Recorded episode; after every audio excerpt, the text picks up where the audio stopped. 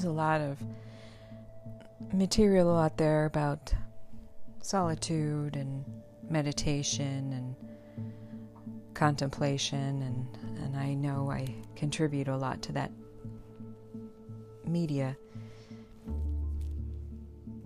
But many times uh, we we don't really understand the purpose of it. Um, a lot of times yeah it's a matter of managing the stress uh, that we pull in our daily lives but there's also something deeper that um, isn't often talked about. And it is recognizing what the world is beyond our drama. It's recognizing what the ocean is in spite of the waves. And cultivating stillness and quietude and solitude is important for us to also recognize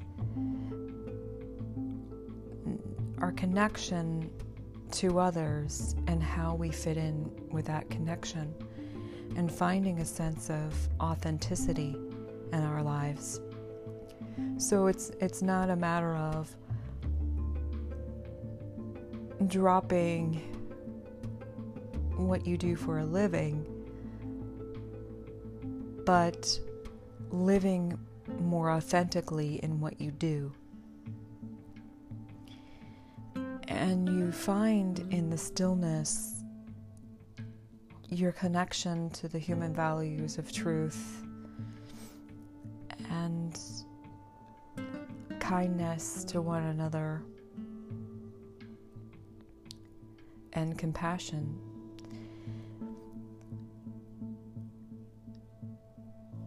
And you find that your belief systems become a lot more clear. Your ability to live in a sense of artificiality uh, becomes less tolerable. For myself, I find that what I'm teaching in the classroom and who I am in the classroom is becoming much more art- artificial. Believing that a student should be spending thousands of dollars on a college education that they aren't prepared for is uh, uh, very intolerable for me to perpetuate. And uh, so you find that what you're called to do is is is bring about change in society and in the world around you by recognizing this authenticity.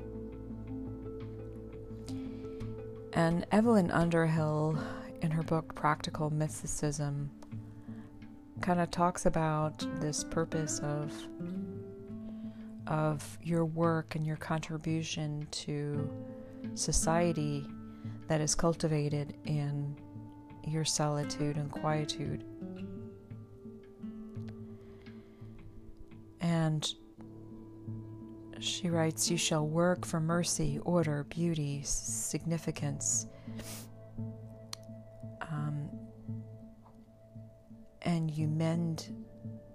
The things that you find broken and you make where you find the need.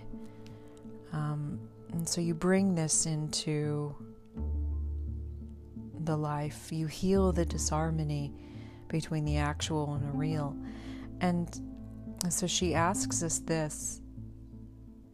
She says, Do your hours of contemplation and of action harmonize. In other words, who you are in meditation, who you are in solitude and quietude, is that the same person that you are when you go to work?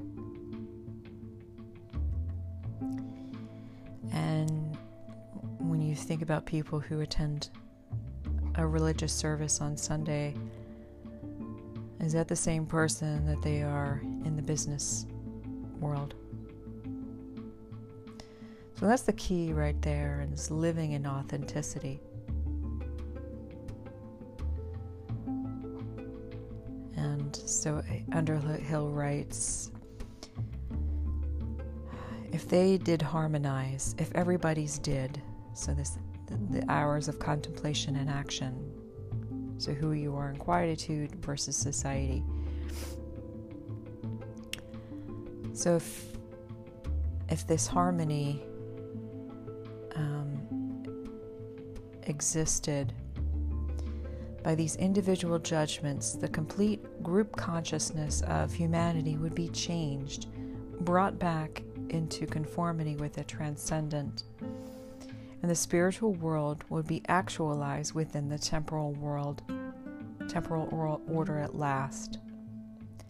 Then that world of false imagination, senseless conflicts, and sham values into which our children are now born would be annihilated. So, in other words, we find that this, these petty dramas that we that we encounter in our daily lives are just these small waves in the larger ocean. And if we all recognize that we're all in this ocean together and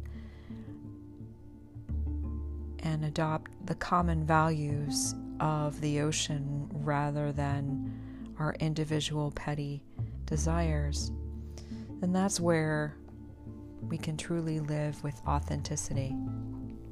And it starts with us.